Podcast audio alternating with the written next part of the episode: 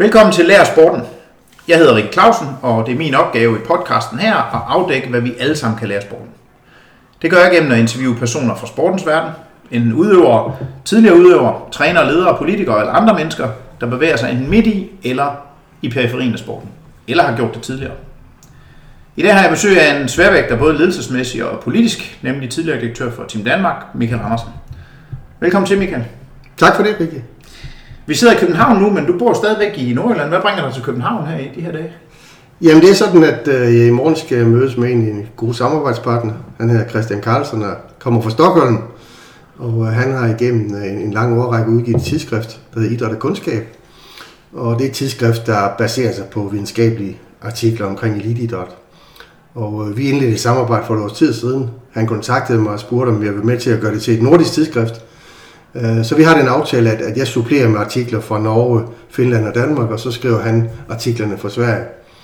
Øh, vi skal i morgen sådan diskutere fremtidsperspektiver.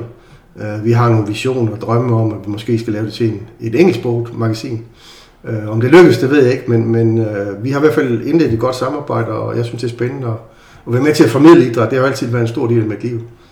Og så, er du, øh, og så kan du også få besøgt nogle, øh, et barnbarn, når du er Ja, det er rigtigt. Det er jo her i sommer blev øh, morfar for første gang. Jeg har fået en, eller vi har fået en lille dreng, der hedder Eskil, så jeg slår det sammen. Så i morgen der besøger jeg, eller i dag og i morgen besøger jeg også ham og, og min datter og sin, min svigersøn. Men det her, øh, med, med det her med magasinet, det er jo blevet, det er blevet en integreret del af din, af din virksomhed, MR57.dk, ikke? din konsulentvirksomhed, og arbejde med elitesport. Øh, hvad har du ellers i, øh, hvad er der ellers i støbeskeen, udover idræt og kundskab? Jamen, jeg har jo øh, indledt et samarbejde med Finlands Olympisk Komité. De kontaktede mig efter Rio 16, hvor de havde nogle dårlige resultater. Øh, de spurgte, om jeg ville give dem nogle anbefalinger, evaluere deres indsats. De havde i 2013 etableret det der High Performance Unit. Og de spurgte så, om jeg ville evaluere de fire års arbejde, de havde lavet i, i frem mod Rio. Og det sagde jeg ja til. Jeg kom så med nogle meget markante konklusioner og anbefalinger, og øh, en af dem var blandt andet, at jeg synes, de skulle skifte ledelsen ud. Øh, det tykkede de så lidt på. Jeg var til nogle møder og forhandlinger deroppe, og øh, vi havde en drøftelse om, om det måske var et job for mig som direktør. Og jeg sagde til dem fra starten, af, at det var jeg ikke interesseret i, men øh, jeg vil godt være konsulent, hvis den nye direktør, de ansatte, han kunne bruge mine råd og vejledning. Så her i sommer indledte vi så et samarbejde frem mod øh, Tokyo 2020. Så jeg er i Finland øh, 8-10 gange om året øh, for at rådgive og vejlede dem. Så har jeg gennem de sidste par år haft øh, dansk skoleidræt som en af mine gode samarbejdspartnere. Øh, idræt i skolen har altid været et hjertebarn for mig.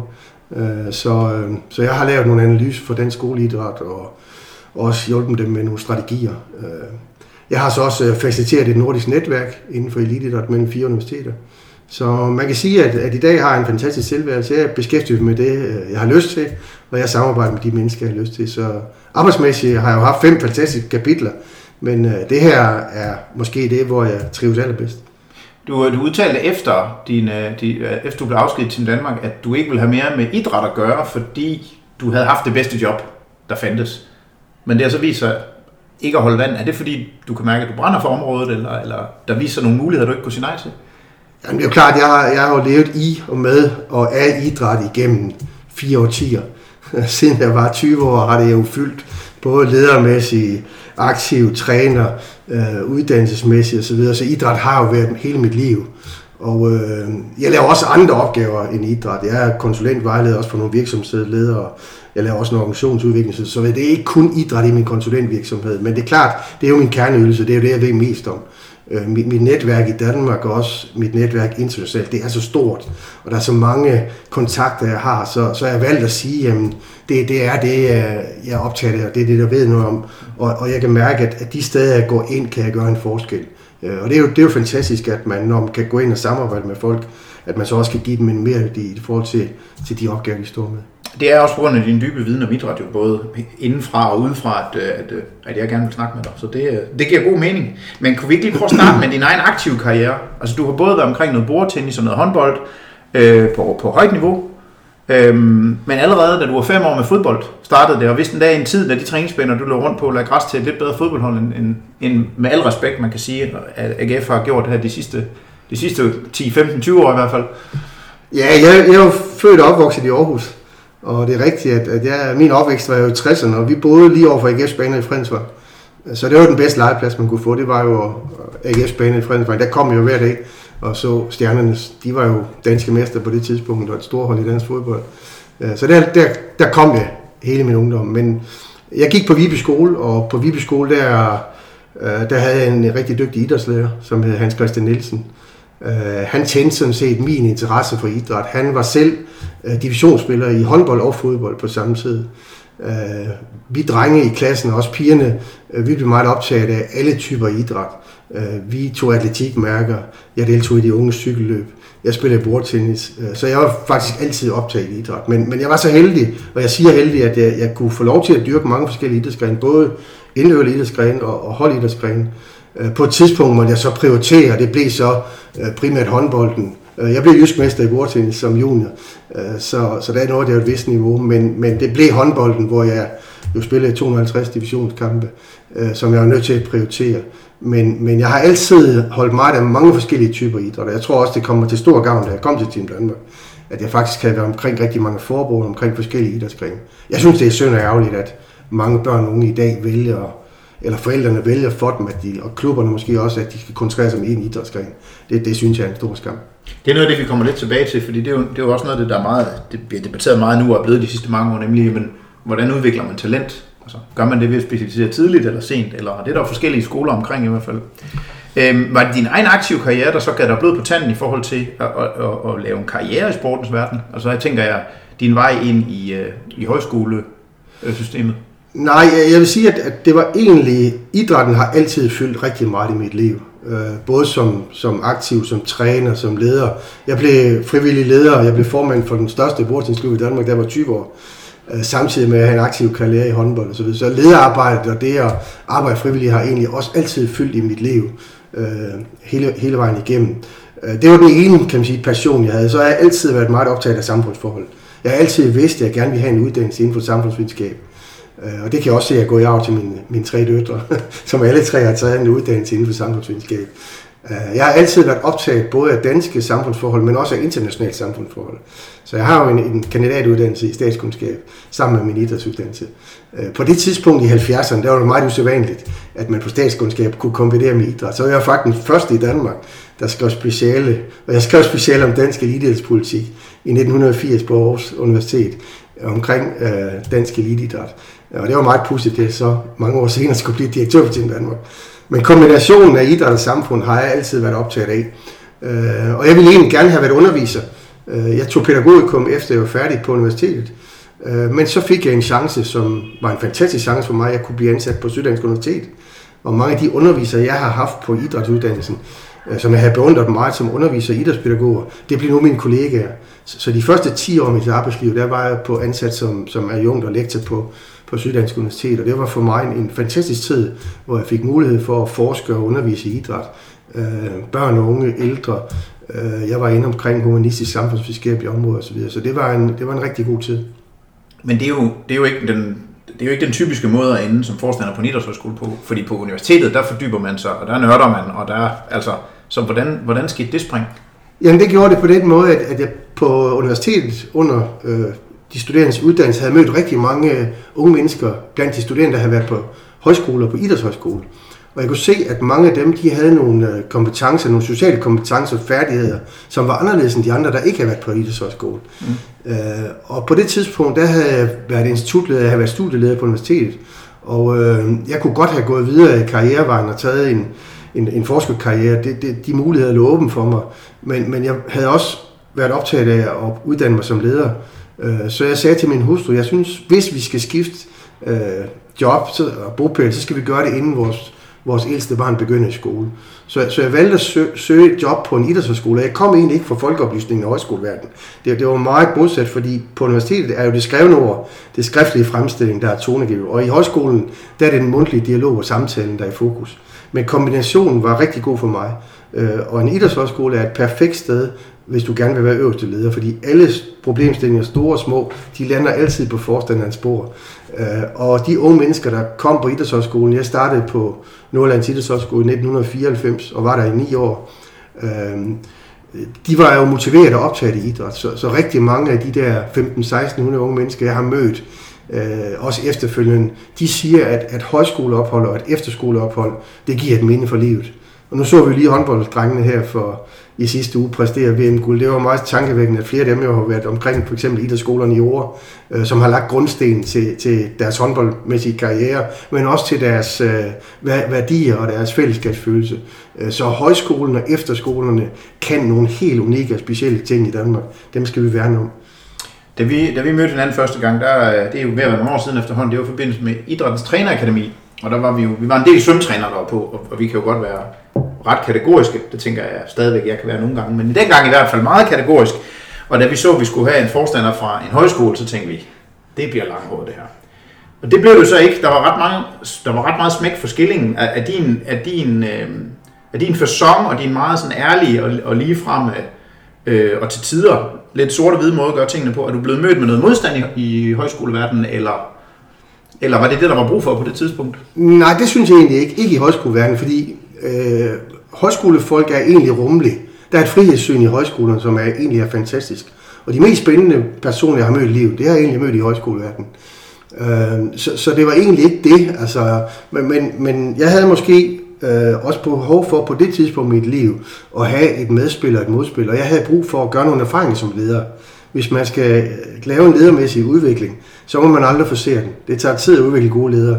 Og, og jeg er rigtig glad for i dag, at jeg havde 15-20 års erfaring som leder, inden jeg blev forstad, eller inden jeg blev direktør i Team Danmark. Det betød, at jeg har gjort rigtig mange erfaringer som leder. Og det er nødvendigt, hvis man skal være en dygtig leder. Øh, det, det kan ikke lade sig gøre at gå ind med 3-5 års ledererfaring i et topjob. Øh, så bliver resultatet derefter. Spændende. Vi, vi prøver, eller jeg har i hvert fald hørt mange, og jeg har også selv gjort det podcast, at, at lave lidt lighedstegn mellem trænerfunktionen kan man sige, sportens verden, og så lederfunktionen uden for sportens verden. Hvem var din bedste træner i din egen aktive karriere? Hvad, hvad, og hvad kunne han, hunde? Jamen, jeg synes egentlig ikke, hvis jeg kigger på det tilbage, så, så synes jeg ikke, jeg vil fremhæve nogen som en god træner. Men jeg har mødt rigtig mange, som både var træner og idrætspædagog på samme tid. Og jeg tror, det er en vigtig kombination. Øh, hvis man skal kigge på, hvilke elementer, der gør en, en god træner, så, så er der efter min opfattelse fire ting, der er meget vigtige. Øh, det kan være lidt anderledes, hvis man er sportschef. Øh, men, men som træner, det kan også være lidt forskel på klubtræner og på landsholdstræner. Jeg har mødt gennem årene rigtig mange dygtige trænere, både på klubniveau og på landsholdsniveau, og også på internationalt niveau. Men, men, men de fire komponenter, forhold jeg vil trække frem, det er, at det er meget, meget vigtigt, at man har en, en god, solid faglig viden om det, man skal und- træne i. Det vil sige, at en håndboldtræner skal kende håndboldens DNA. Øh, skal kende spillets facetter teknisk, taktisk, fysisk, mentalt, socialt osv. Så, så den faglige viden er altid det, man står på i et hvert job. Det her gælder også for en træner. Den anden ting, der er vigtig, det er, som jeg også nævnte, at man skal have en praksiserfaring. Øh, der er jo mange trænere, som også er dygtige, men som bare ikke passer ind, fordi de måske på det tidspunkt har gjort tilstrækkeligt mange erfaringer. Øh, og der er det vigtigt, at man har respekt for, at man over tid oparbejder erfaringer. Så, så den dygtige træner, det er meget, meget sjældent, at jeg ser dygtige træner under 40 år.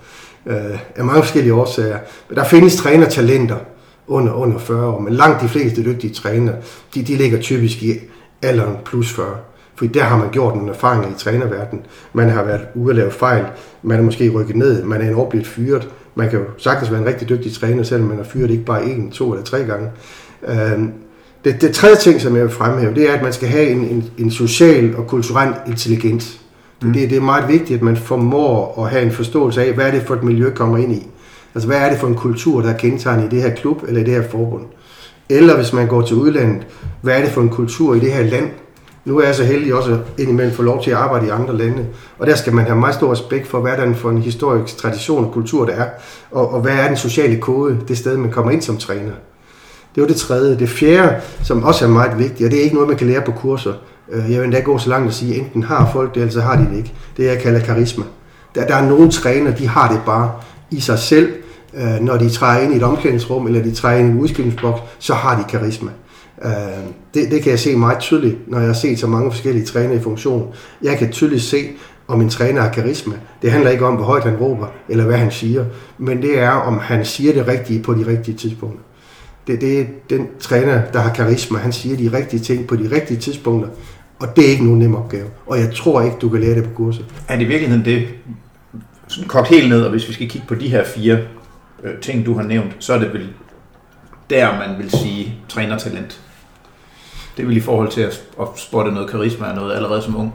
Ja, det kan du sige. Altså, jeg, jeg kan se nogen, når jeg sådan kigger på forskellige sportsgrene, så kan jeg se yngre trænere, som har den karisma. Det de så måske skal være tålmodige omkring, det er deres erfaring. Der, der skal de nogle gange vente og så være tålmodige i opbygningen den erfaring, de har. Mange af dem har også en stor faglig viden. De har måske også på et tidligt tidspunkt fravalgt atletvejen selv og gå ind i trænerkarrieren. Øh, de har måske ikke helt så mange kompetencer omkring det sociale kulturelle. Øh, men, men de har karismaen. Så, så, så det er nogle gange, jeg vil næsten sige, folks personlighed og karisma, det er jo næsten noget, de er født med. Altså det, det, øh, og det, det, er svært at, det er svært at lære. Altså det, det er meget svært at lære en usynlig person at blive synlig. Er der forskel på, på individuelle sportsgrene og så på, og så på holdsport? Nu tænker jeg mere, når man ser badmintontrænerne coache under en kamp, og så når man ser en timeout, nu var VM jo også noget særligt, fordi der var så meget larm, ikke? Men for mig er det nogle helt forskellige kompetencer, du skal besidde, når du står med Victor Axelsen, og så når du står med et helt herrelandshold, ikke? Jo, det er klart, der er nogle ting omkring kommunikation, hvis du arbejder på det individuelle plan. Men jeg vil sige, at de fire overordnede elementer, det, det er stadigvæk for mig de samme. Og de fire grundlæggende ting, som jeg nævnte før, det er, at du har en faglig viden, det er, at du har erfaring, det er, at du har en, en social og kulturel forståelse, og det er, at du har karisma. De fire ting gælder i begge dele. Men, men det er klart, at nogle trænere er bedre, vil jeg sige, til individuelle sportsgren, end de er til kollektiv sportsgren. Men, men i mange individuelle sportsgrene, der arbejder du også sammen som et hold, eller du er en del af en gruppe. Så, så de sociale kompetencer, eller kulturelle, den sociale kulturelle intelligens, som jeg kalder det, den skal træneren have. Fordi unge mennesker i dag bliver mere individualiseret end nogensinde før. Det vil sige, de kommer som individer. Nogle gange kommer de også som egoister. Øh, og der skal de tilpasses, der skal de lære, at der er nogle værdier, der er nogle holdninger, der er nogle retningslinjer omkring det samvær, man skal have i gruppen, hvis tingene skal fungere. Jo, for det er jo den sidste ting, jeg, jeg synes, der lidt mangler i det, du siger. Det er den der dyne, som, som jo ikke nødvendigvis er, er en... At det er ikke en kompetence at have, men det er i hvert fald noget, vi ikke kan se bort fra, nemlig den der dyne af ego, som man tit ser også hos de bedste trænere, som nogle gange bliver måske egoet bliver måske kommer til at fylde for meget, hos nogen fylder det måske for lidt. Hvordan tænker du ego i forhold til, til de her fire sådan meget konkrete ting, du har nævnt? Ja, men men jeg har jo mødt inden for, øh, specielt i tiden i tiden Danmark, har jeg jo mødt øh, de allerbedste. Og, og de har jo tit et drive og en passion, der gør, at de træder øh, så langt ud, de overhovedet kan øh, i adfærden over for sig selv, men også i adfærden over for andre. Det gør de både i tale og i handling. Øh, og det skal man være forberedt på. Det, der er vigtigt, det er, at man kan samle op på dialogen bagefter og undervejs. Øh, så, så der ligger for trænerne, for sportschefen, for lederne, der ligger der en, en vigtig opgave i den kommunikation, der, der ligger. Men, men som en træner engang sagde, dem, der er svære for mig som træner, de er også svære for modstanderen. Og bedre kan det ikke siges. Øh, og det er dem, der vinder kampen. Det, det er dem, der er svære for modstanderen. Det er et rigtig godt citat.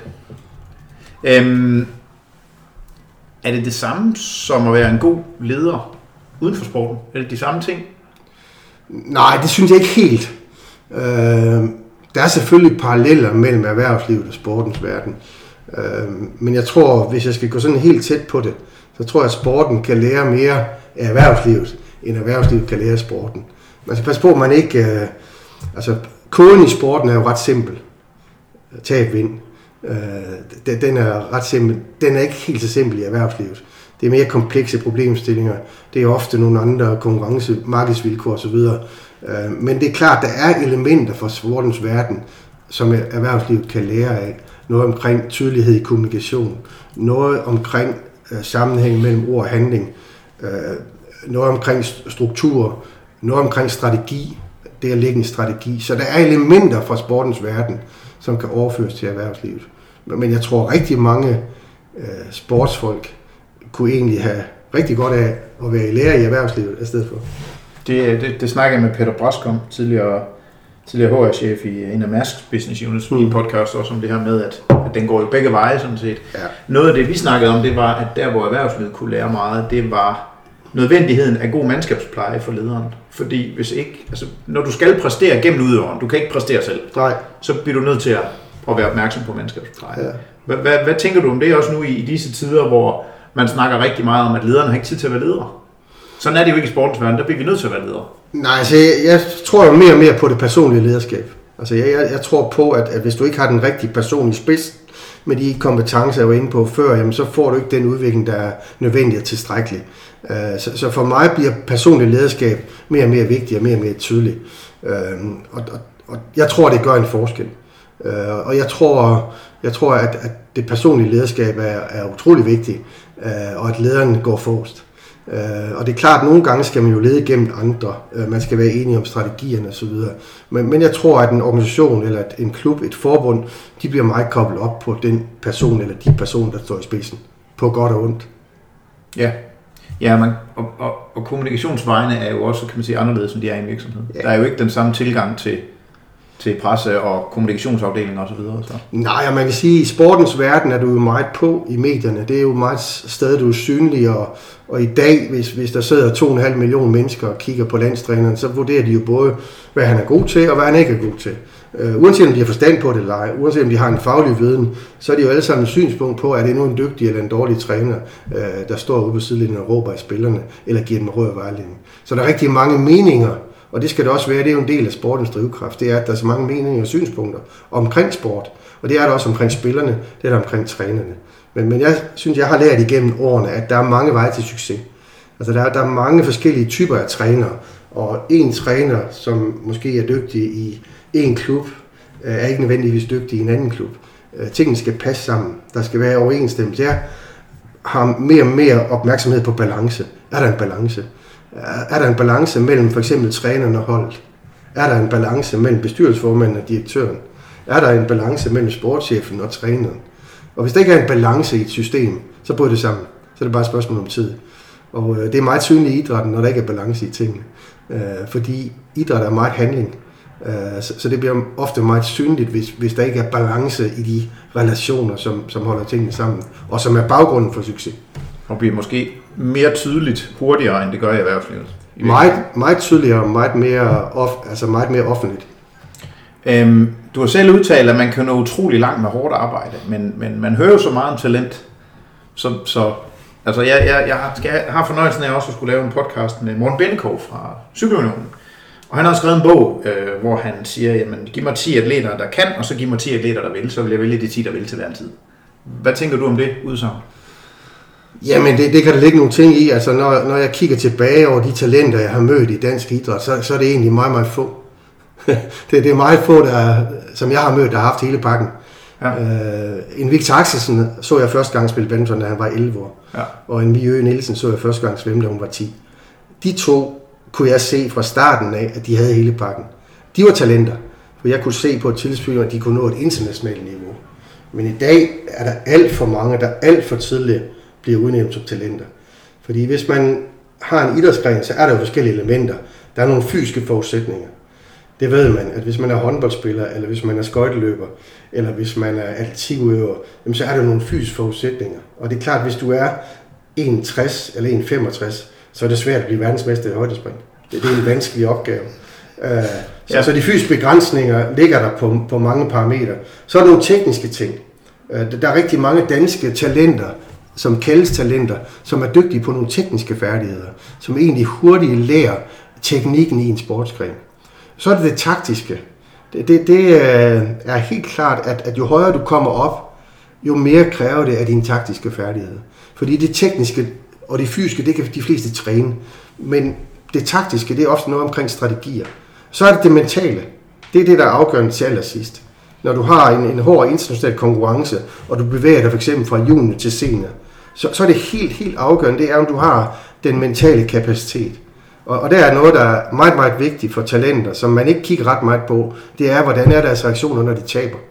Altså, jeg kigger aldrig på talenter, når de vinder. Ja, jeg kigger og vurderer dem, når de taber.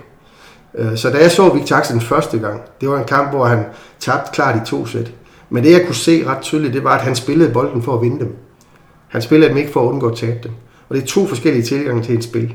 Øh, og derfor skal man være meget opmærksom på øh, de mentale færdigheder. Og så kommer det hele sociale. Er du i stand til at indgå i en gruppe, hvis det fx er en holdsport. Øh, så, så, så det omkring talent, det, det er meget få. Det er måske en ud af 5.000, der har hele pakken. Og, og jeg synes, man, man gør rigtig mange unge mennesker i de her år en bjørnetjeneste. Jeg har selv været med til i Team Danmark, hvor vi har udpeget 22 elitekommuner, hvor der måske er 3-500 børn i hver kommune, der bliver udpeget som talenter. Det er ikke Mathias, kan jeg se dag. Hmm. Hvad, hvad var det så, der til synligheden var godt ved det dengang? Var det en hurtigere udvikling frem mod noget? Fordi man bliver jo bedømt på medaljer til OL. Nej, jeg vil sige, at den væsentlige begrundelse, det var jo at få en, en kvalitativ bedre talentudvikling. Og det er også lykkes. Hvis man kigger på det, så, så er talentudviklingen i Danmark, den er blevet kvalitativt bedre.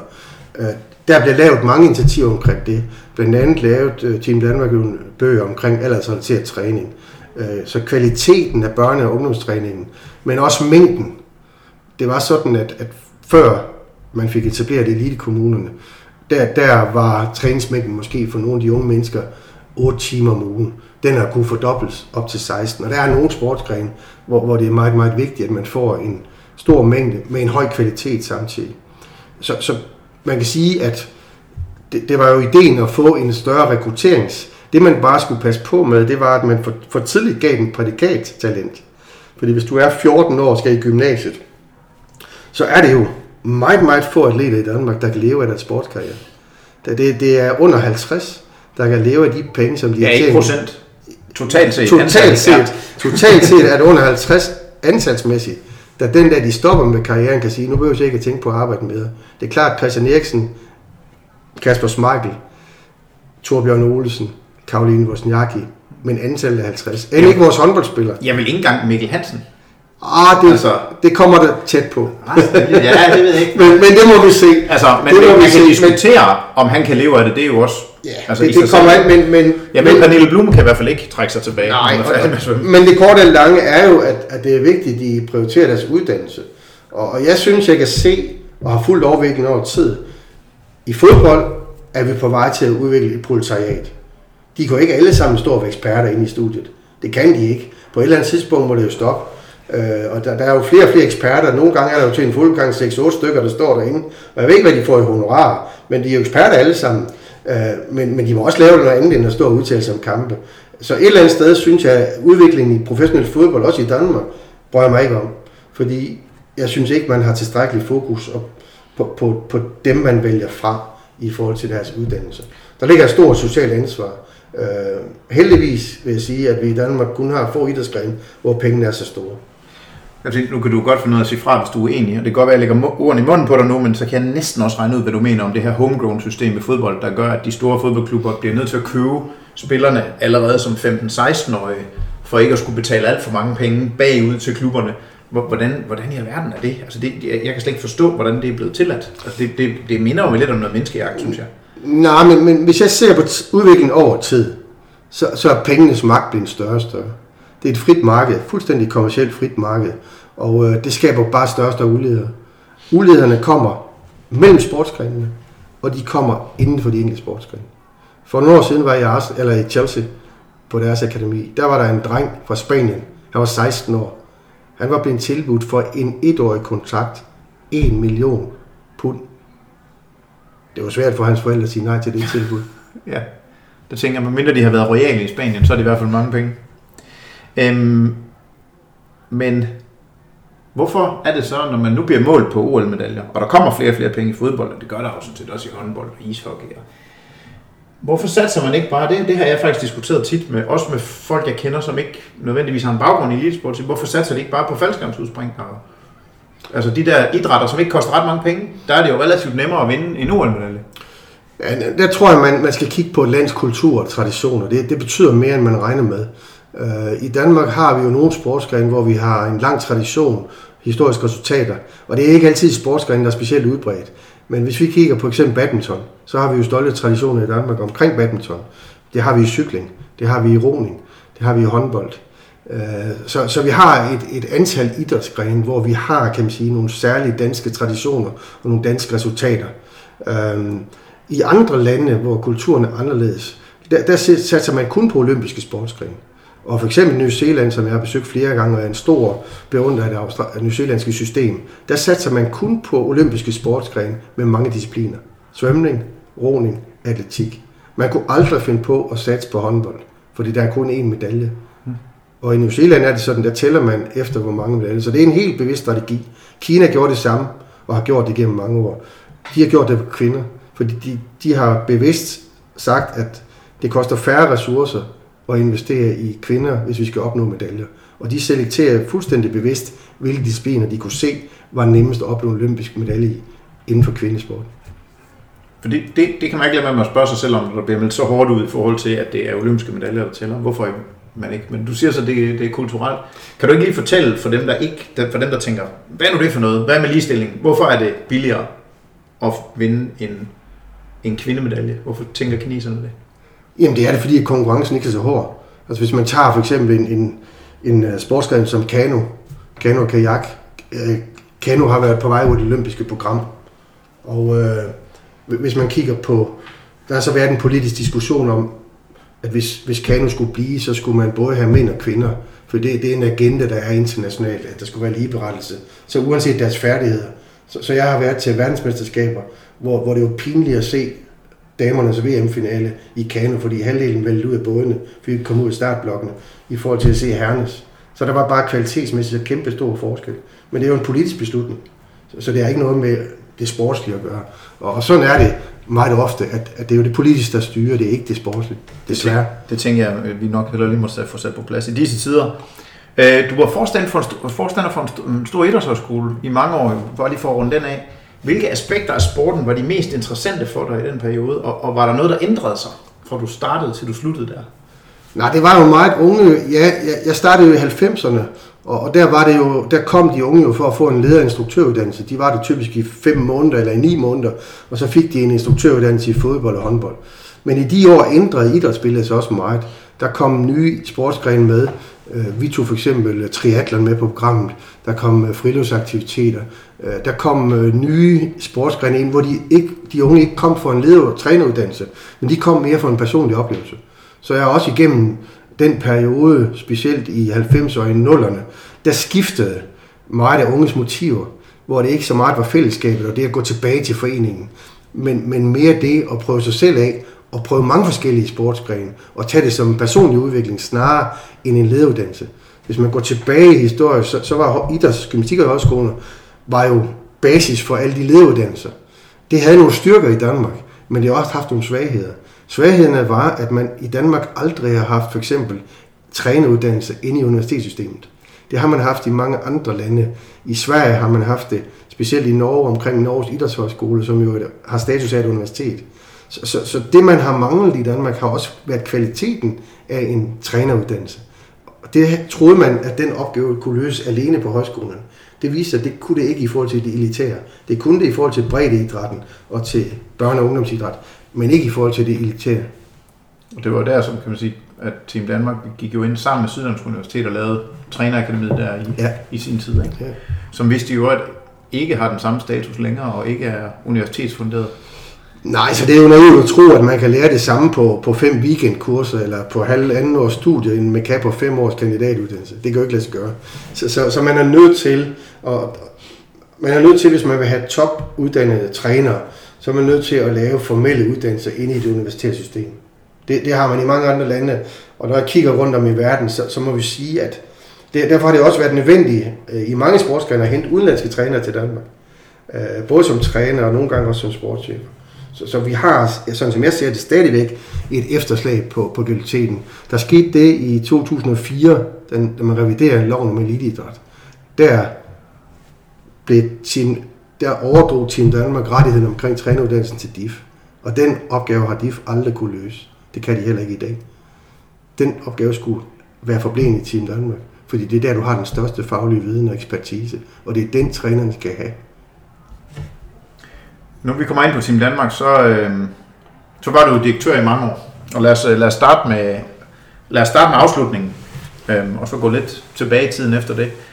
Øh, fordi det var jo ikke en skøn proces, da du blev opsagt i, ja, det var 2014. Kan du, kan du fortælle lidt om, hvad det var, der skete? Ja, det var den 17. december 2014. Jeg stoppede efter 8,5 år som direktør. Øh, jamen det, der var gået forud, var jo en 10 måneders øh, proces, øh, hvor der havde været en dialog mellem blandt andet mig og bestyrelsen og mig og bestyrelsesformanden. Og den dialog øh, og den proces øh, øh, var, kan man sige, et politisk spil øh, mellem forskellige aktører. Og hvis jeg skal vurdere det i dag, jamen, så var der kommet ubalance mellem direktøren og bestyrelsen. Og specielt ubalance mellem direktøren og bestyrelsesformanden. Øh, kompetencerne skal nogenlunde passe sammen. Og øh, hvis, hvis uligheden eller øh, balancen bliver for stor, enten i den ene eller den anden for at gøre, så går det galt. Hvis man har lav niveau begge to, direktør og bestyrelse, så er det ikke noget problem. Hvis man har højt niveau begge to, så er det ikke et problem. Men hvis en af parterne har et højt niveau, og den anden part har et lavt niveau, så kommer der en udfordring. Og det er jo det, der skete. Er der noget, når du kigger tilbage, som du har fortrudt i processen, altså noget, du ville have gjort anderledes, eller, eller blev du bare offer for et politisk spil? Nej, hvis jeg kigger på det i dag, jeg, jeg, jeg ville egentlig i dag, jeg, jeg skulle aldrig have lagt min ansøgning.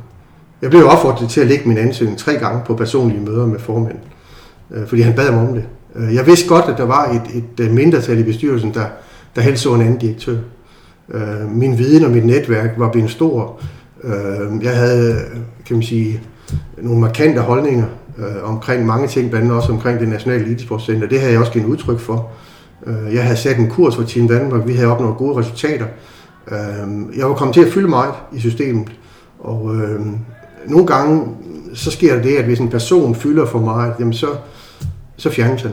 Øh, ikke måske af faglige og fornuftige årsager, men, men der sker nogle spil øh, bag, og, og det var det, der skete.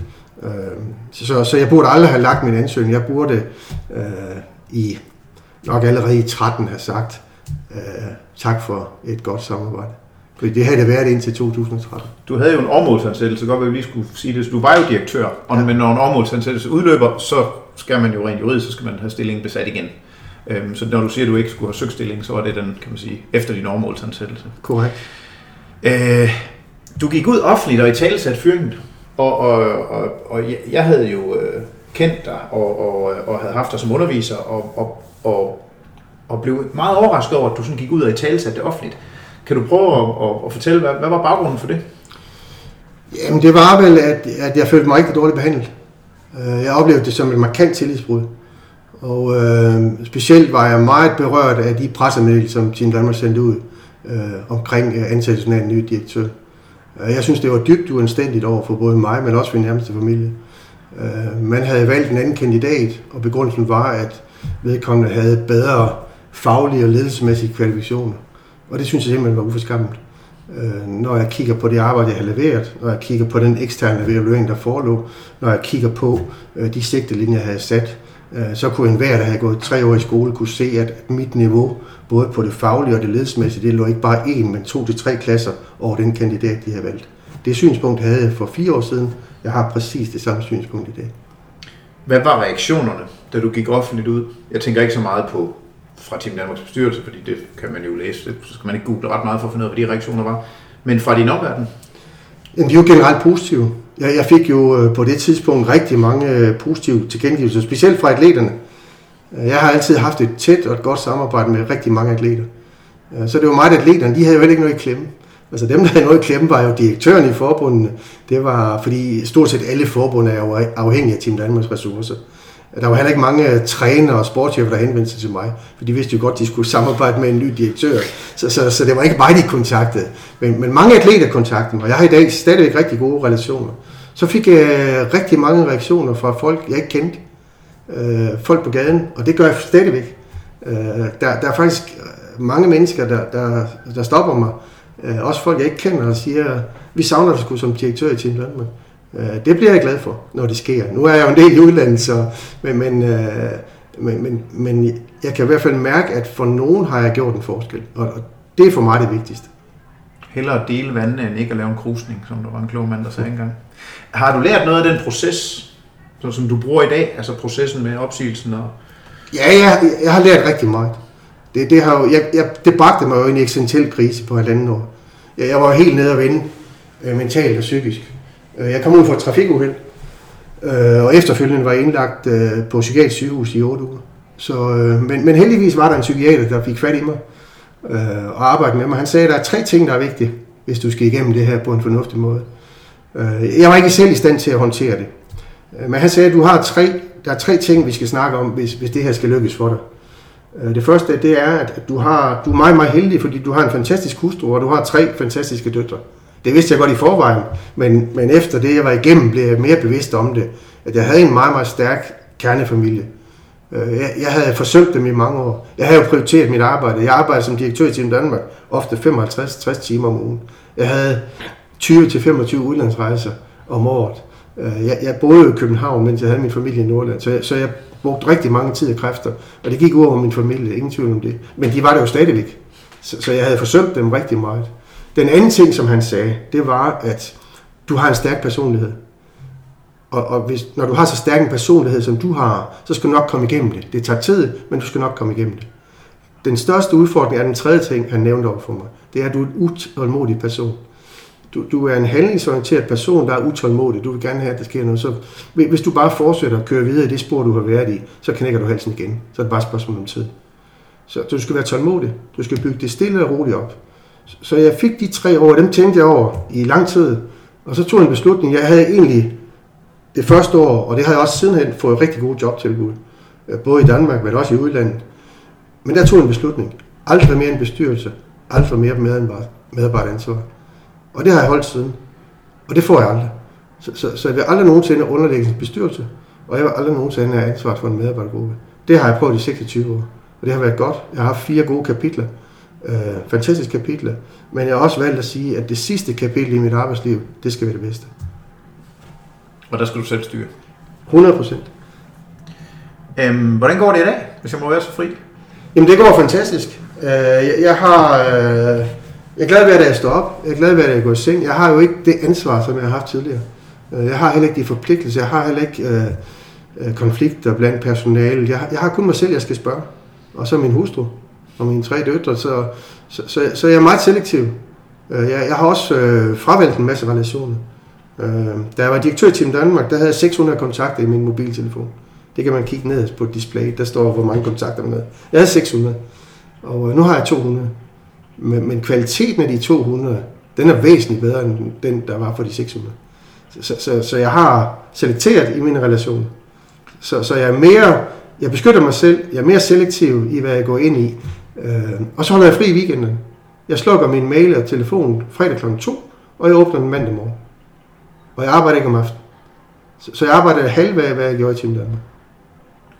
Hvordan kan det være, nu, nu, nu bliver det godt nok en tangent, men hvordan kan det være, at alle de mennesker, jeg snakker med, som har haft toplederjobs, og ikke kun i forbindelse med podcast, men også jamen, min tidligere chef i Mærsk, som endte med at blive, øh, som endte med at blive HR-chef for hele Danfoss, og jamen, alle mulige, at de siger, jeg er færdig med at arbejde så meget. Jeg holder fri om aftenen. Ja, altså hvis det er så åbenlyst, når man kommer om på den anden side, at det er det gode at gøre, hvorfor, hvorfor tror du så, man, man løber så stærkt i nogle år, før man finder ud af det? Jamen det er fordi du er på, og du brænder for det. Det er jo en passion. For mig var idræt jo en passion. Jeg, jeg fik Danmarks bedste job, hvis man kan elske idræt. Man kan ikke få et bedre job, end at være direktør i Team Danmark. Jeg, jeg kunne arbejde 80 timer, uden at blive træt. Jeg kunne rejse. Jeg, jeg, var, jeg var på 24 timer. Problemet var, at når jeg kom hjem, var jeg jo ikke nærværende. Altså det, det sagde pigerne også til mig. Og de havde jo deres egen relation. Så, så jeg var sådan en ugens gæst, når jeg kom en gang imellem. Men, men, men, men jeg mistede jo meget i relationerne. Jeg, jeg blev et med mit arbejde, og det som var uhyggeligt, som sker for mange mennesker, det var jo, at, at jeg troede jo, at, eller der skete det, at funktion og person blev det samme. Og det er livsfarligt. Det, det er livsfarligt for en person, hvis, hvis funktion og person bliver det samme. Det, sådan er det ikke i virkeligheden.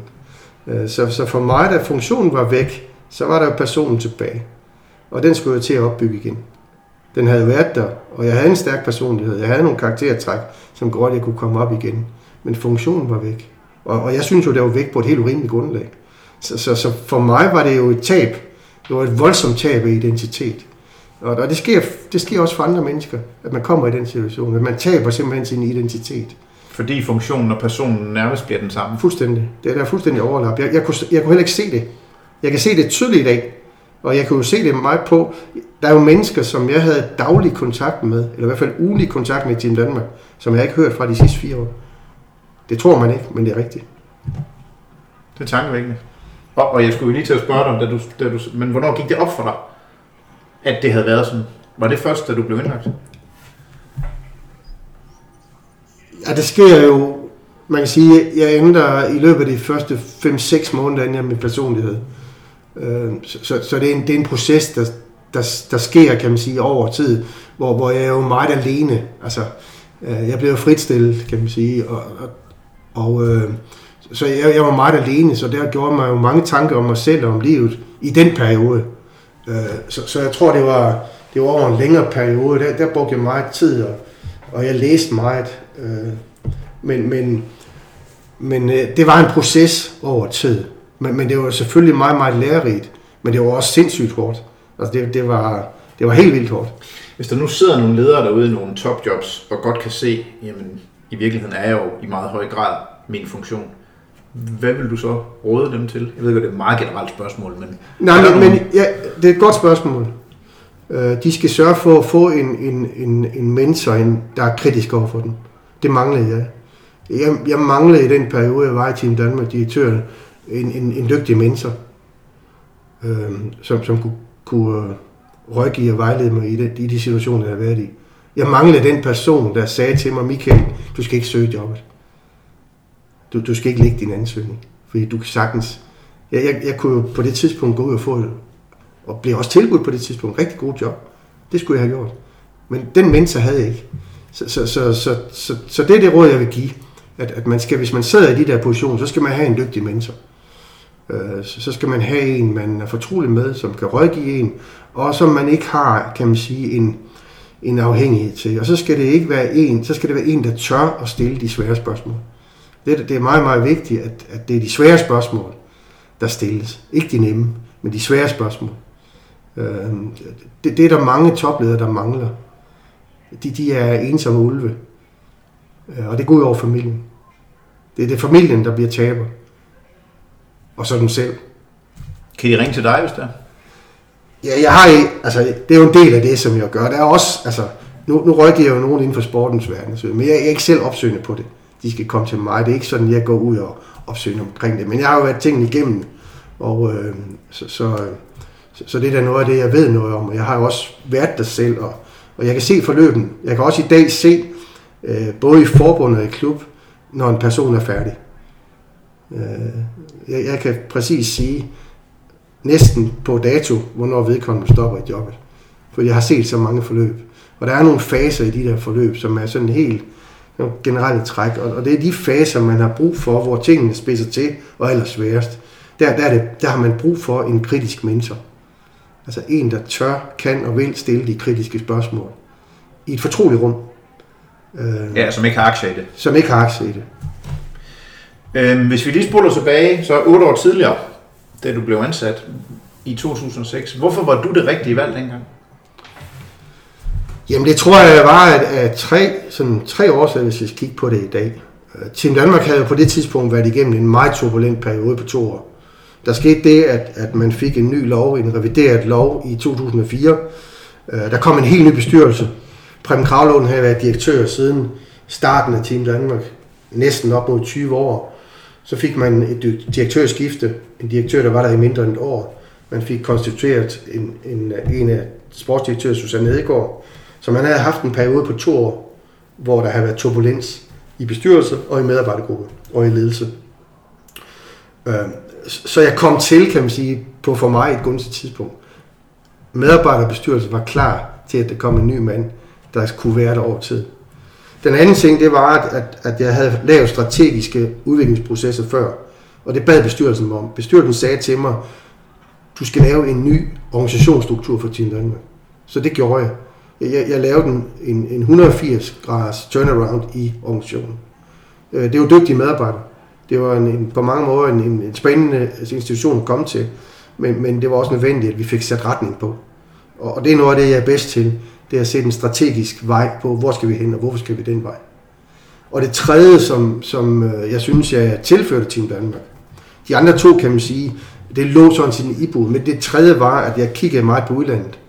Jeg, jeg tog det første år fire lande ud, som jeg sagde. De lande har øh, en viden og nogle modeller, som vi kan bruge i Danmark. Så, så i løbet af det første år, jeg var direktør, der besøgte jeg Norge, Olympiatoppen.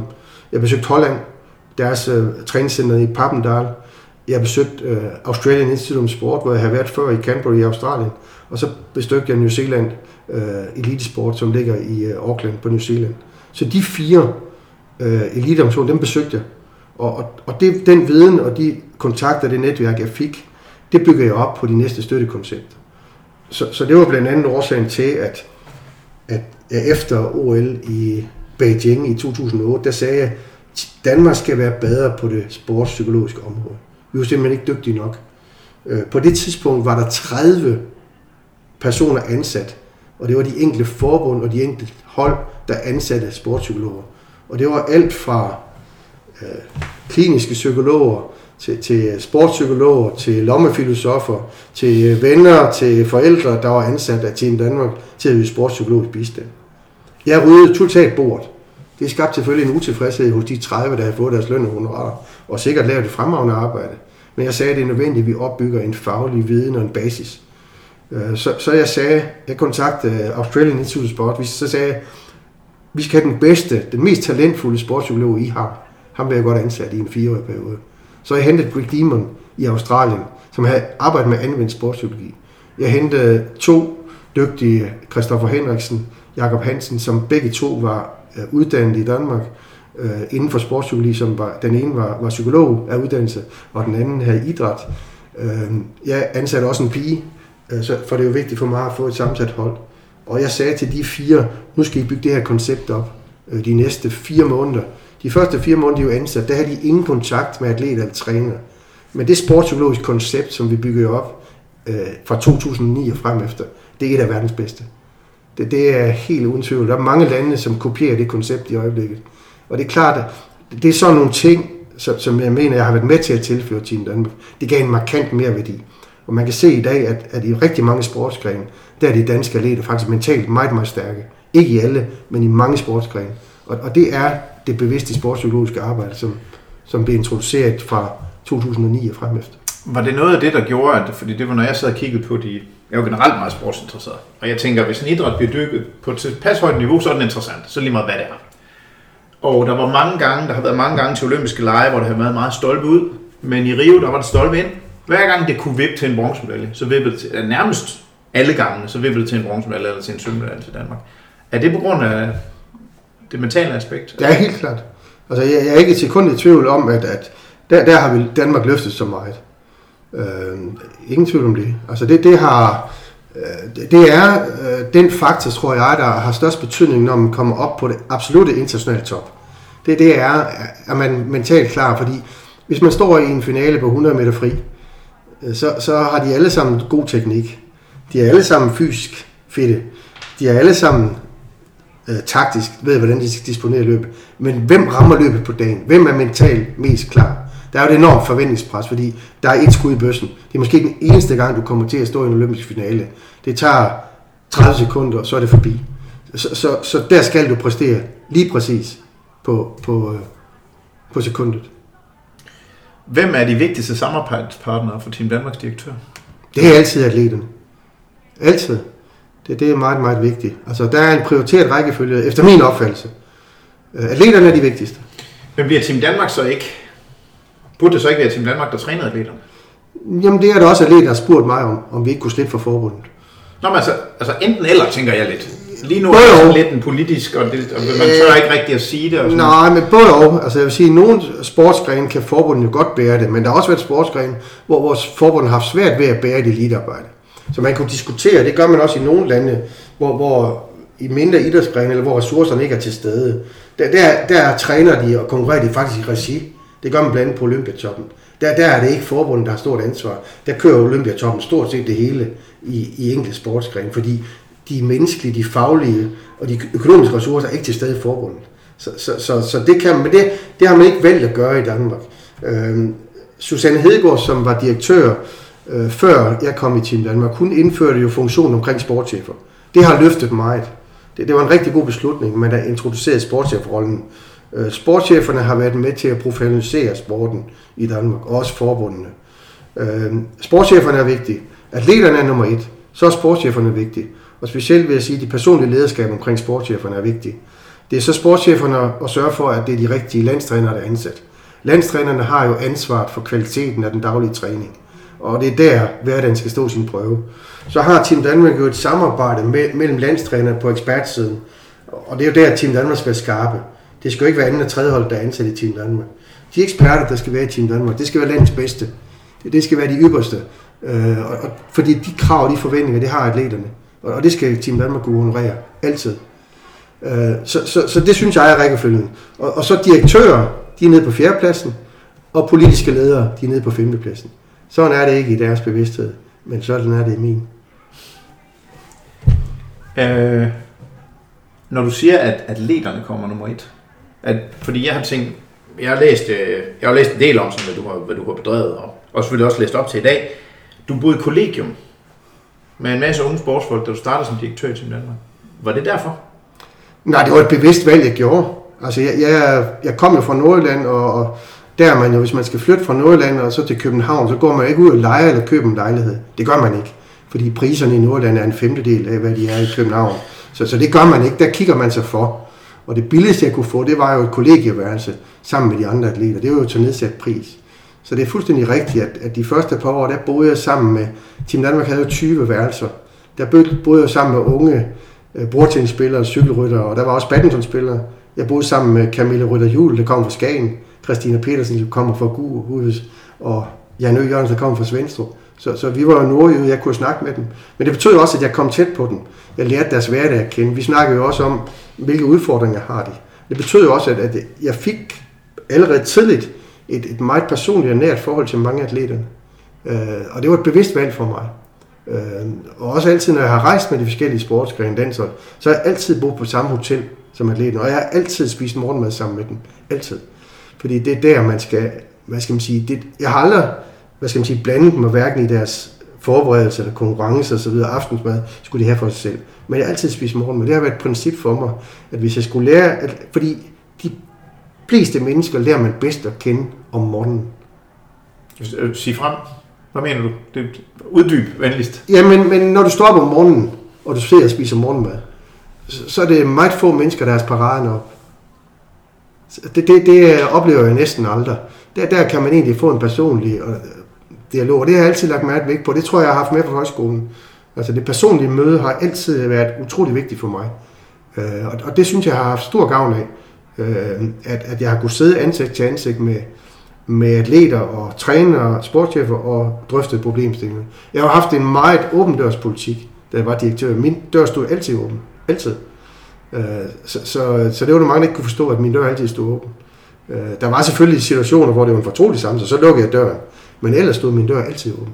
Men, men hvad var de øvrige ledelsesmæssige pejlemærker? Fordi det var også noget, jeg tænker, du bor på et kollegeværelse sammen med atleterne, og du sætter atleterne øverst. Og hvis jeg kender dig ret, så har du også formuleret det tydeligt også til dine medarbejdere, det er atleterne, vi skal have fokus på. Ja. Hvad var dine ledelsesmæssige pejlemærker så, når du kom ind på kontoret? Altså, hvad, hvis jeg spørger, spørger en medarbejder for den tid, hvad vil de så sige? Jamen, de vil nok sige, at, at jeg var dygtig til strategi, og så, så vil de nok også sige, at jeg var ikke så god til at lytte. det er nok det, de vil sige generelt. Altså, jeg, min største svaghed har nok været som leder den med, at, at, at, øh, at jeg, jeg, jeg har altid haft stor respekt for faglighed, men jeg har haft lille respekt for ingen faglighed. Så, så, så det har været min udfordring mange gange, at jeg, jeg har ikke været tålmodig over folk, som jeg vurderer ikke havde faglige kompetencer. Så, så jeg har nok tit skubbet nogen af banen, eller ikke lyttet nok til dem, hvis jeg følte, at tingene gik i rundkreds, eller der ikke blev flyttet på nogle ting. Jeg, jeg sagde også altid, hvilken mere værdi gør den her indsats for atleterne? Det synes jeg var det vigtigste spørgsmål, jeg kunne stille. Og hvis ikke man kunne svare på det, så blev man ret ja, hurtigt. Fordi så, så, ja, så, så hvis man ikke kunne give et præcis svar på, om det gjorde en forskel for atleterne, altså der kan være personlige interesser, det er jo fair nok, men så må man sige det sådan, det er. Men, men, men, men min største, jeg vil sige, min største svaghed som leder, det har været utålmodighed. Jeg, jeg har været en utålmodig leder. For, altså, du mener for utålmodig? Ja. Du skulle have lyttet noget mere? Ja, det tror jeg. Fordi jeg, jeg tror, jeg har tabt nogen undervejs. Som måske havde et større potentiale, end jeg kunne se. Lytter du med i dag? Uh, ja, det synes jeg. Øhm, er der noget, du har fortrudt konkret? Altså, udover, vi- nu har vi snakket om fyringen, og den er jo også blevet behandlet i mange medier osv., men er der noget konkret i Team Danmark, når du kigger tilbage på arbejdet, hvor du tænker, lige det der, det skulle jeg have gjort anderledes? Nej, egentlig ikke. Altså, jeg, jeg, jeg er meget tilfreds med det arbejde, jeg har lavet. Og jeg kunne se, at vi rykker jo også Danmark resultatmæssigt. Jeg var meget ked af og trist over at se, at de sidste to år har været en markant tilbagegang. Øh, hvis man kigger på de væsentligste parametre i dansk eliteidræt, så, så er der sket et fald de sidste to år på, på mellem 30 og 35 procent. Hvis man kigger for eksempel på antallet af VM-medaljer i olympiske discipliner. Og, øh, så, så jeg er ikke op til, altså, jeg, jeg er bekymret i forhold til den fremtidige udvikling, hvis man ikke skifter spor. Øh, og det, og det er jeg lidt ked af. Det er lidt trist over. Øh, og hvis man kigger på Danmarks status her, halvanden år før OL, så stod vi væsentligt stærkere halvanden år før Rio, men vi stod også væsentligt stærkere halvanden år før London. Så, så selvom vi kan juble over havnebalternes guld, så er der en, en række sportsgrene, sådan som jeg ser det, som er voldsomt udfordret på resultater frem mod Tokyo. Der er det måske også vigtigt at sige, for dem, der ikke følger med i den olympiske cyklus, at det er jo selvfølgelig for fire år siden, du sammenligner med. Ja, Fordi der er en helt bestemt cyklus op mod OL. Ja. Det er ikke så vigtigt, hvor god man er VM året efter OL. Det er lidt vigtigere, hvor god man er året inden OL. Det er fuldstændig korrekt, og derfor bliver 2019 jo også et, et meget vigtigt år for Danmark. Fordi der skal man jo kvalificere sig til OL i mange sportsgrene. Øh, men jeg må også sige, at resultaterne i 11, 2011, altså et år før London, og resultaterne i 15, et år før Rio, de er jo rigtig gode. Så, så der er rigtig meget at leve op til i år. Og øh, jeg er spændt på at se. Jeg håber, det lykkes, men, men, men det kræver det kræver, det kræver hårdt arbejde, og det kræver, at man kommer frem i skolen. Som svømmemand der er det i hvert fald, øh, kan man sige, det er ekstremt sjældent, at man får det samme antal eller flere medaljer til OL, end man har fået til VM om sommeren året før. Det sker altså aldrig. Sådan er det i stort set alle sportsgrene. Ja. Det, det er samme mønster, altså, og man kan prædikte det egentlig meget godt øh, på de ting. Du har jo så brugt mange år i, i tæt samarbejde, både med de største specialforbund, men, men især med de største sportsstjerner. Øhm, hvilke fællestræk kan du genkende ved de allerstørste danske stjerner, altså hvis der er nogle fællestræk? Hvis, hvis vi snakker de, altså der er jo de, de allerbedste, Dem, der vinder VM. dem der vinder VM, Ja. OL, ja, der er nogle fællestræk. Øh, de har jo en, en stærk indre motivation. Altså det, det, de er alle sammen styret af en stærk indre motivation. De, de elsker den sportsgren, som de, de beskæftiger sig med. Den brænder de for. Og de er optaget af spillets detaljer, altså, eller af idrætsgrenens detaljer. De er meget detaljeorienteret i forhold til det, og nogen, altså det er grænsen jo til det perfektionistiske. Men, men det er de. Øh, de. De er også struktureret. Det er nødvendigt, hvis deres hverdag skal hænge sammen med de krav, der stilles til dem, så skal de være struktureret. Øh, de, de er også, øh, kan man sige, målorienteret. De, de stiller et mål op, og så går de efter det. Øh, det, det er jo ikke altid det lykkes, men, men de er målorienteret. De er struktureret de, de er passionerede. Og, og det sidste, jeg vil sige, som, som skiller de aller, allerbedste fra de næstbedste, øh, det er, at, at de aller, allerbedste, de kommer op efter en krise. Det, det, er en, det handler om deres evne til at håndtere modgang. Markant modgang. Hvis man tager en atlet som Marco Madsen, som jeg har kendt igennem rigtig mange år, øh, så, så havde jo Mark jo et, et stort talent øh, på et tidligt tidspunkt. Han blev vandt VM-sølv i en meget ung alder. Og øh, frem mod øh, OL i øh, Beijing i 8, der var han udråbt som medaljekandidat i brydning. Også af ham selv. Øhm, det lykkedes ikke. Han røg ud i første runde på grund af lodtrækning. Han mødte verdensmesteren. Øh, så fik han gode VM-resultater imellem. Øh, jeg troede, han havde gode muligheder frem til London 12. Det kiksede. Og der tænkte jeg, det lykkedes ikke for Mark. Han, han får aldrig den OL-medalje, han drømmer om. Men jeg må bare sige, kæmpe stor respekt. Øh, OL øh, Rio 16 vinder et flot sølvmedalje. Øh, men Mark var i stand til at håndtere de skuffelser og nederlag, der var. Og, og han var langt, langt nede, øh, både efter Beijing og efter London. Men, men han formåede bare at komme igen. Og det er det, de aller, allerbedste kan. Øh, Det er også, hvis nogen af dem har været ude med en skade over en længere periode, så formår de alligevel, på trods af det, at være så stærke mentalt i modgangen. Øh, Det, det, er kun, det er kun de allerbedste, der gør det. Det er mit yndlingscitat i svømning, øh, kan man sige. Det er vand på min mølle, fordi Doc Councilman, som jo trænede masser af olympiske guldmedaljevindere i sin college-tid, han sagde altid, Det er i modgang, at jeg kan fortælle, hvor gode mine tømmer de bliver. Fordi alle er gode i medgang. Det er jo ikke noget problem. Øhm, kan man drage nogle paralleller mellem sportens verden og så de folk, du nu har mødt i erhvervslivet, når du kigger på netop det her med at sige, jamen det er evnen til, at, det er evnen til at rejse sig, det er evnen til at være passioneret, samtidig med, at man er detaljeorienteret.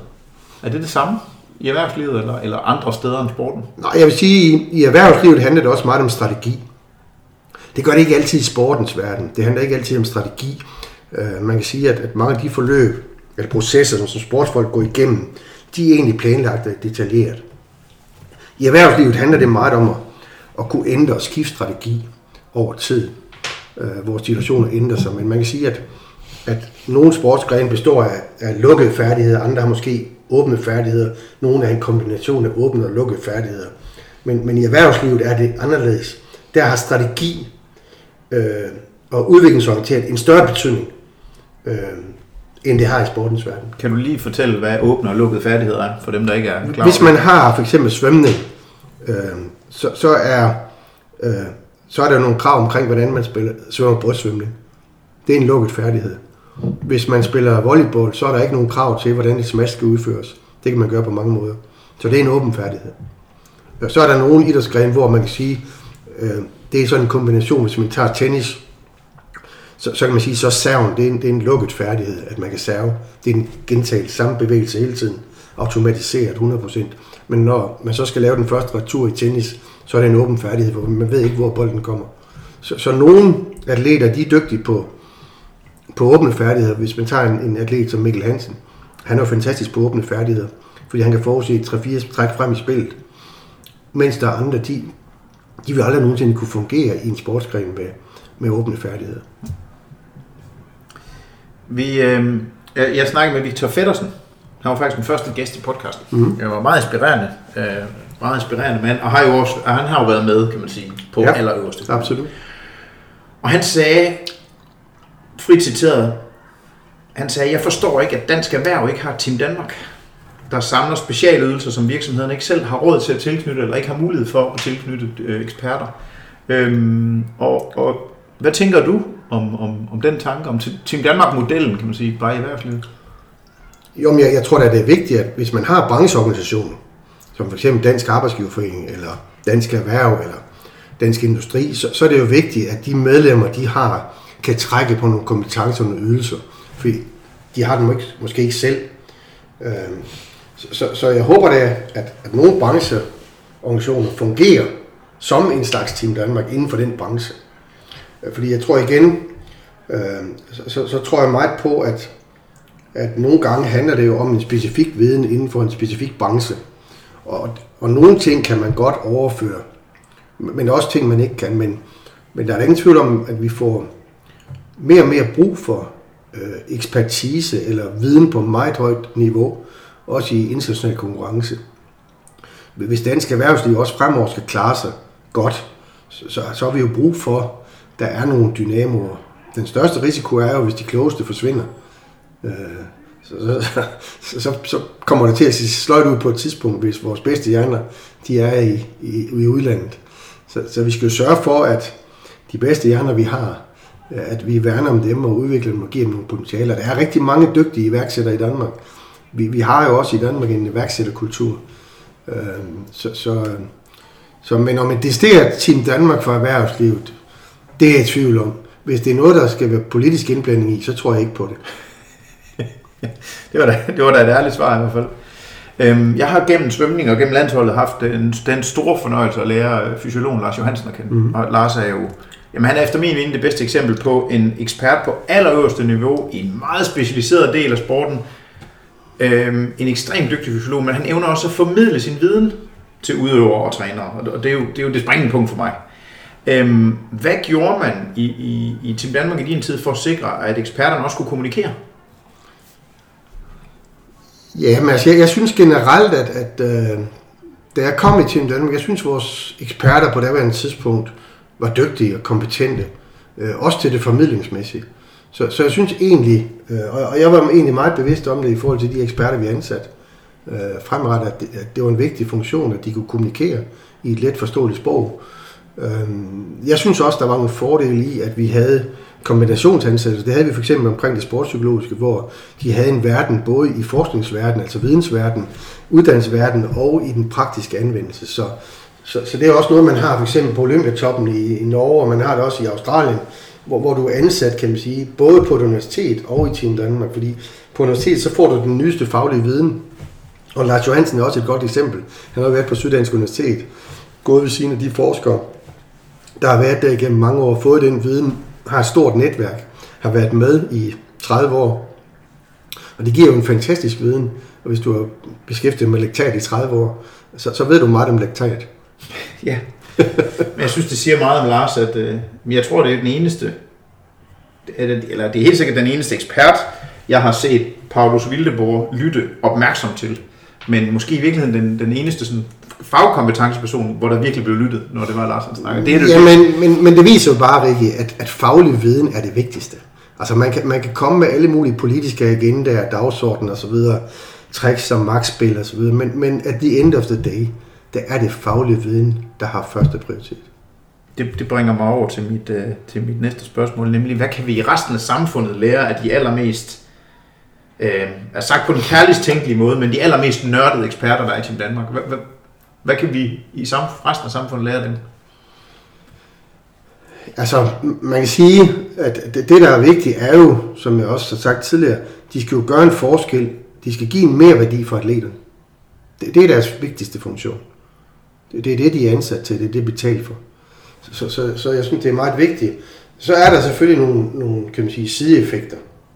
Øh, nu er det jo meget populært at sige, at, øh, at den viden, der findes i eliteidrætten, kan overføres til den og motionsidrætten og sundhed for alle osv.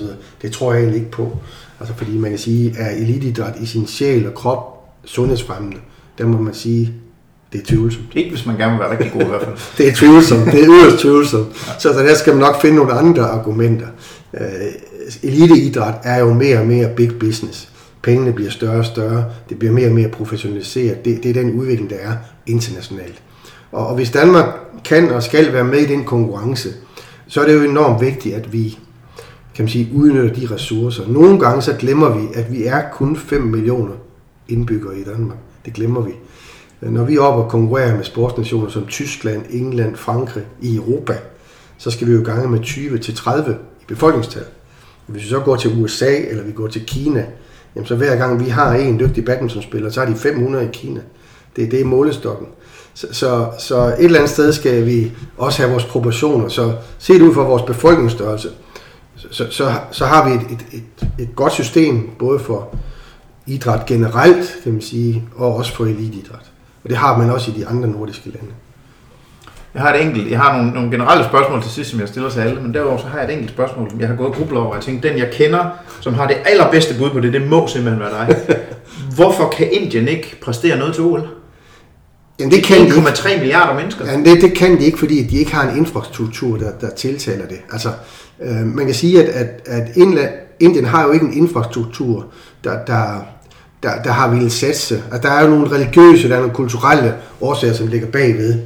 Øh, nu er cricket jo ikke en olympisk sportsgren, men hvis cricket var en olympisk sportsgren, så havde Indien i hvert fald måske store chance for at vinde medalje.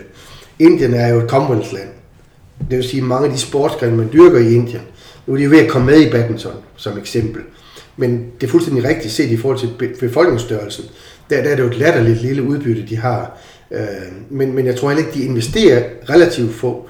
Der har Kina jo gået en anden vej. Kina brugte det jo helt strategisk, politisk bevidst, allerede fra, fra Mao og frem efter, brugte det under kulturrevolutionen med fysisk aktivitet, og har jo også brugt, promoveret det i politiske sammenhæng. Og det er klart, at, at, at de olympiske lege i 08 var jo et, en politisk manifestation øh, fra et folkerigt land. Øh, så, så, men jeg tror aldrig, øh, Indien af kulturelle, sociale, religiøse årsager vil komme op og bare komme i nærheden af top 25 i verden. Det tror jeg ikke. Spændende. Jeg har hørt, at de uddanner en halv million ingeniører om året i Kina eller Indien, og at 8% af dem de taler flydende engelsk. Så tænker jeg, så får vi sgu nogle udfordringer. Ja, men, men det er sådan, det vidste du måske ikke, men, men det er sådan, at Londons undergrund styres fra New Delhi. Al, al trafik i London styres fra New Delhi. Det, det, det forestiller man sig ikke, men det er faktisk sandhed. Mange store virksomheder. Jeg var selv i Mærsk i halvandet år. Der ringede de altid til Indien, når der var problemer. Det var ikke altid, de kunne hjælpe os, men det var Nej, også nej. være 10 år siden. Det kan de nok i dag. Ja. Jeg har lige fire, fire sådan hurtige spørgsmål til Ja. sidst. Og, øh, og de er hurtige på den måde, at du må så lang tid, som du vil på at svare, men du skal ikke tænke alt for meget om. Nej. Øhm, hvis du kun måtte give et råd til alle specialforbundene med olympiske ambitioner, hvad vil det så være? Øh, det skal være, at, at de skal være realistiske, og så skal de ture og prioritere. Okay. Hvis du kun måtte give et råd til de øh, toneangivende kulturpolitikere, hvad vil det så være? Det er, at de skal blande sig så lidt som muligt.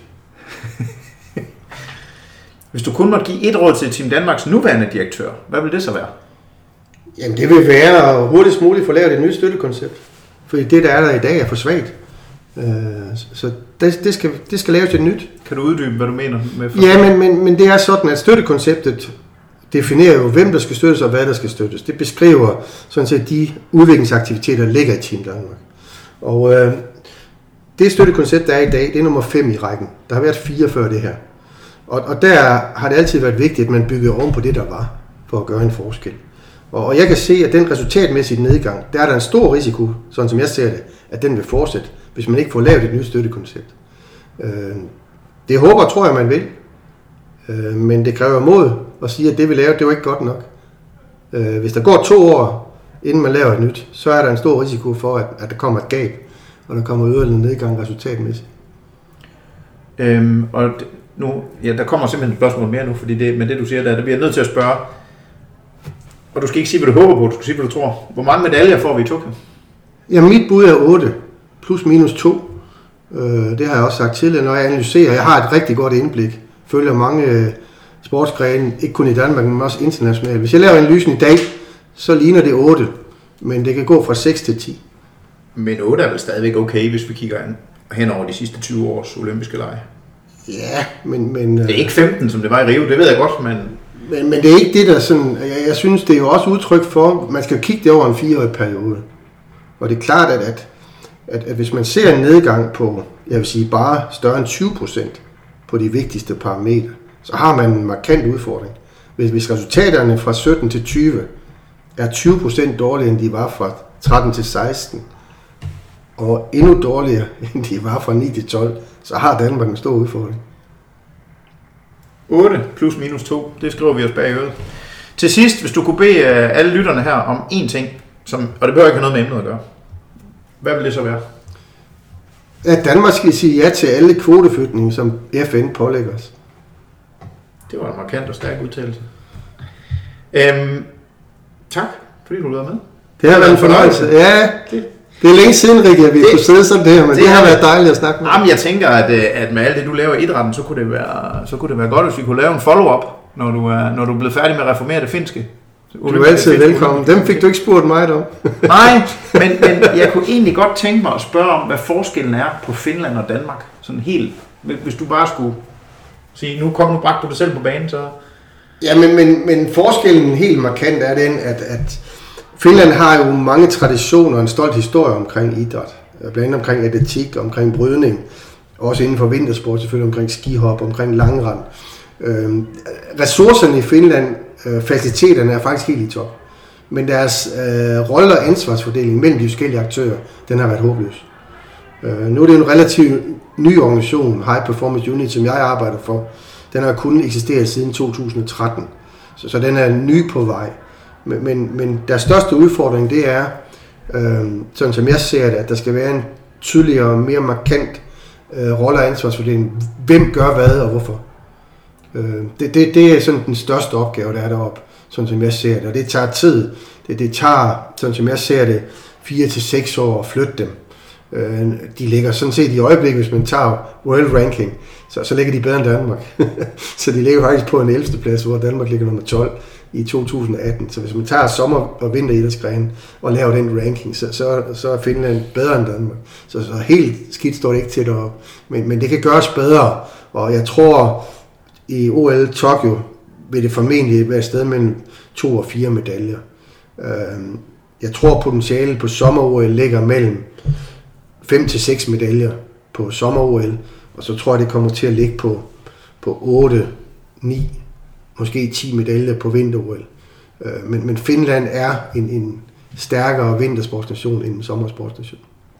Og som jeg kan høre dig, så er din, den primære kompetence, du skal anlægge, det er tålmodighed. Ja, så skal jeg jo, så skal jeg jo hjælpe dem med at prioritere, men, men, men jeg kan kun give råd og vejledning. Beslutningerne er ikke mine. Og det er jo kæmpe forskel i forhold til sag Team Danmark. Øh, jeg rådgiver den nye direktør, Michael Etimaki, og jeg rådgiver Olympisk Komité. Øh, jeg har aldrig haft en bedre kontrakt, end den, jeg har i Finland. Øh, Øh, det at give gode råd og få en god betaling for det, så kan man ikke få det bedre. Og så man kan gå ud af døren og sige, vi ses om en måned. Ja, ja det, er det, det godt så længe? Ja, det, ja. det er fantastisk. Det kan jeg også godt lide. men, men kan han så tage beslutningerne? Ja, det så kan han har fuldstændig de samme kompetencer, eller de samme ansvarsområder, som du havde? Ja, det er jo også, øh, deroppe er det jo også politik, det er det jo alle ja. steder. Der er jo altid grænsninger, og, og det der er svært, det er jo, altså mindre nationer, det blev jo heller ikke populært for i Team Danmark, eller DIF, eller i Specialforbundet, det var jo at sige, at at et land som Danmark med 5 millioner, det er samme i Finland, der har vi potentiale til 12-16 sportsgrene på internationalt niveau. Mere har vi ikke. Men det er klart, når der er 50 eller 60 specialforbund, og de alle sammen tror, de har en verdensmester eller en olympisk mester lige på trapperne, så, så er man jo nødt til at skuffe nogen gang imellem. Så, så, men, men, men det er mit synspunkt. Når jeg analyserer det, kigger på det over tid, så kan der være nogle sportsgrene, der kommer ind, og nogle, der går ud. Men hvis man kigger på det over tid, for en nation med 5-6 millioner indbyggere, der, der kan der være internationalt niveau i 12-16 sportsgrene. That's it. Så er det med at finde kuglerammen frem, kan man sige. Ja. hvor, hvor kan man finde øh, mere information om dig? Er du, sådan, er du meget på de sociale medier, eller, eller, eller snakker vi uh, MA57.dk? Er det der, det... Nej, jeg har jo valgt nu at lave en blog hver måned, hvor jeg skriver om uh, både national, men også international eliteidræt. Og, og det ligger på min, på min website, som er ma57.dk. Øh, og, og der kommer jeg med mine øh, ærlige og direkte meninger. Øh, de bliver nok læst af nogen, og så er der andre, der siger, at nu er det det gamle tidligere Danmark-direktør, der ikke kan holde sin kæft. Men øh, sådan er livet. Man får i hvert fald en ærlig version. Det, øh. Øhm, tak for din tid, Michael. Selv tak. Jeg håber, du får en, dejlig dag i morgen med dit barnbarn. Det håber jeg også. Og jeg kommer til at følge spændt med i dine, i dine projekter de næste, de, de næste år, og ikke mindst øh, det, der kommer til at ske i Finland. Og tak til dig, kære lytter, fordi du lyttede med. Lær Sporten er tilbage med flere gæster fra sportens verden om ikke ret lang tid. Du kan finde podcasten på din podcastkanal og på iTunes, og øh, du kan følge med både på Facebook, søg på Lær Sporten, og på hjemmesiden rikkeklausen.dk. Du kan også følge mig på LinkedIn, søg på Rikke Clausen, det er der ikke så mange, der hedder, så det skulle jeg til at finde. Hvis du har en idé til en spændende gæst fra sportens verden, så skriv til os på Facebook eller på e-mailadressen på min hjemmeside. Tak fordi du lyttede med, og vi høres ved.